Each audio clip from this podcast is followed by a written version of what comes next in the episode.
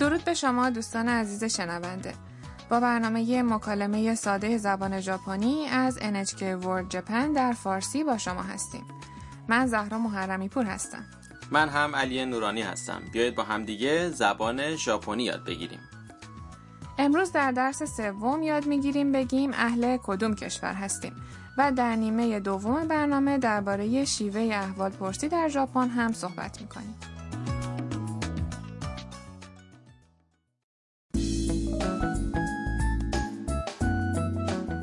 در قسمت قبل دیدیم که تم که یک دانشجوی ویتنامیه به پانسیونی که قراره در توکیو در اونجا زندگی بکنه یعنی خانه هاروسان رسیده او با صاحب خونش هاروسان ملاقات کرد و با کمال تعجب متوجه شد که او یک رباته امروز در خانه هاروسان یک مهمانی خوش آمدگویی برای تم برپا شده روی میز پر از غذاهایی که کایتو آماده کرده کایتو هم ساکن خانه هاروسانه و عاشق آشپزیه بیایید گفت و شنود درس سوم رو بشنویم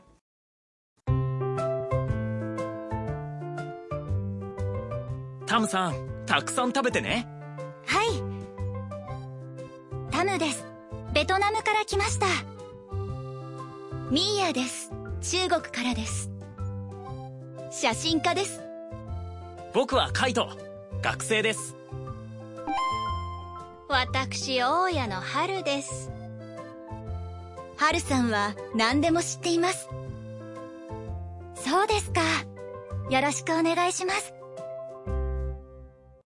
حالا جمله به جمله جلو میریم کایتو تم رو دعوت به خوردن میکنه タムさんたくさん食べてね یعنی تمسان زیاد بخورید که ما در فارسی میگیم بفرمایید بخورید تم پاسخ میده はい چشم بعد تم خودش رو معرفی میکنه タムです من تم هستم ベトナムから来ました اهل ویتنام هستم ساکنان دیگر خانه هم خودشون رو معرفی میکنن اول میا میگه ミーヤです من میا هستم 中国からです از چین اومدم 写真家です عکاس هستم بعد کایتو میگه 僕はカイト من کایتو هستم 学生です دانشجو هستم هاروسان که رباته خودش رو معرفی میکنه 私大家の春です。 من هارو صاحب این خانه هستم میا میگه 春さんは何でも知っています。 هاروسان همه چیز رو میدونه تم میگه そうですか。 که اینطور و اضافه میکنه よろしくお願いします。 از آشنایی با شما خوشوقتم ساکنان خانه هاروسان همگی افراد خاص و جالبی هستند. میا یک عکاسه که از چین اومده، کایتو یک دانشجوی ژاپنیه که آشپزیش خیلی خوبه و هاروسان صاحب خونه هم که رباته. و حالا تم هم به اونها اضافه شده. من منتظرم ببینم در ادامه چه اتفاقی میفته.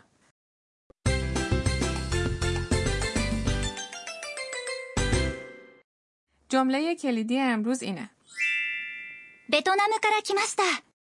یعنی اهل ویتنام هستم با به خاطر سپردن این جمله میتونید بگید که اهل کدوم کشور هستید پس بتونامو یعنی ویتنام. در زبان ژاپنی احتمالا از شما زیاد سوال میشه که از کدوم کشور اومدید. رسیدیم به نکته امروز وقتی میخوایم بگیم که اهل کجا هستیم から来ました。 یعنی آمدن از رو به اسم کشور، شهر یا منطقه اضافه میکنیم. から。 یک حرف اضافه است که به اسم اضافه میشه و سرچشمه یا مبدع حرکت رو نشون میده. 来ました。 یعنی آمدم یا در اینجا آمده هم گذشته فعل 来る。 به معنی آمدنه. سعی کنید から来ました。 رو به شکل یک عبارت یاد بگیرید. تم اهل ویتنامه و برای همین میگه ベトナムから来ました。 اما به نظرم میا از عبارت دیگه استفاده کرد. چقدر خوب دقت کردید. درسته. میا به 中国 یعنی چین からです。 رو اضافه کرد و گفت 中国からです。 یعنی از چین اومدم به جای から来ました。 میشه گفت からです。 حالا یک بار دیگه گوش بدید و تکرار کنید. ベトナムから来ました中国からです چطور بود؟ در ادامه به یک مکالمه دیگه در مورد بیان زادگاه یا وطن گوش میدیم. どちらからですかアメリカから来ました。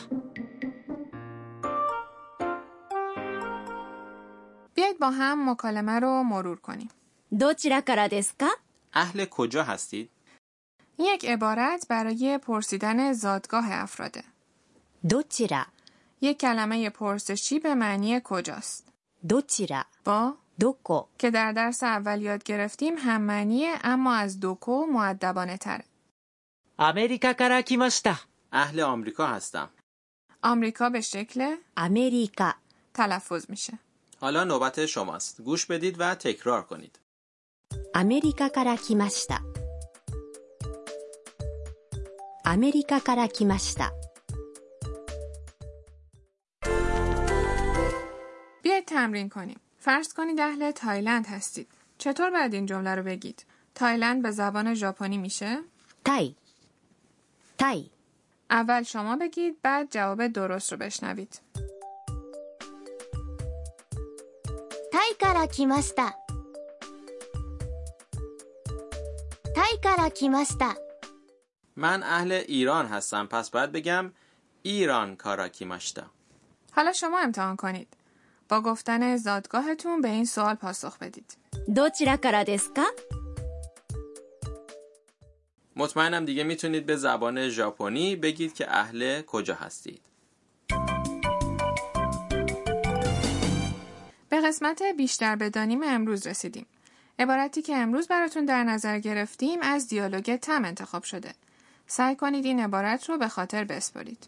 そうですか عبارت そうですか。 یعنی که اینطور. عبارتیه که نشون میده متوجه صحبت های طرف مقابل شدید. این عبارت رو معمولا زمانی به کار میبریم که طرف مقابل توضیحی به ما داده. در انتهای جمله حرف کا اومده اما جمله پرسشی نیست. بنابراین آهنگ جمله هم بالا رونده نیست. این جمله به این شکل تلفظ میشه. そうですか。そうですか。そうですか。 حالا یک بار دیگه گوش بدید و تکرار کنید. そうですか。 خب یک بار دیگه گفت و شنود این درس رو با هم میشنویم. دقت کنید که چهار نفر چطور خودشون رو معرفی میکنن. タムさんたくさん食べてねはいタムですベトナムから来ましたミーヤです中国からです写真家です僕はカイト学生です私大家の春です春さんは何でも知っていますそうですかよろしくお願いします春さんの知恵袋 رسیدیم به بخش توصیه های هاروسان. در این بخش فرهنگ و آداب ژاپنی رو به شما معرفی میکنیم. موضوع امروز نحوه سلام و احوالپرسی در ژاپنه. در ژاپن معمولا هنگام سلام کردن تعظیم میکنن. معمولا در هنگام معرفی خودمون هم باید تعظیم کنیم. نحوه تعظیم کردن همیشه یکسانه نه، میزان خم کردن سر در هنگام تعظیم بستگی به رابطه شما با طرف مقابل داره. اگر مقام طرف مقابل از شما بالاتر باشه، باید سر خودتون رو بیشتر خم کنید. اگر طرف مقابل همسن شما یا از شما کوچکتر باشه، معمولا سر تکان دادن هم کافیه. عجب پس ژاپنی ها دست نمیدن یا همدیگه رو بغل نمیکنن در ملاقات های کاری و تجاری گاهی میشه که دست میدن اما زیاد معمول نیست بغل کردن هم که به ندرت دیده میشه و اگر کسی رو که برای اولین بار دیدید بغل کنید خیلی تعجب میکنه برنامه امروز چطور بود در وبسایت ما به نشانی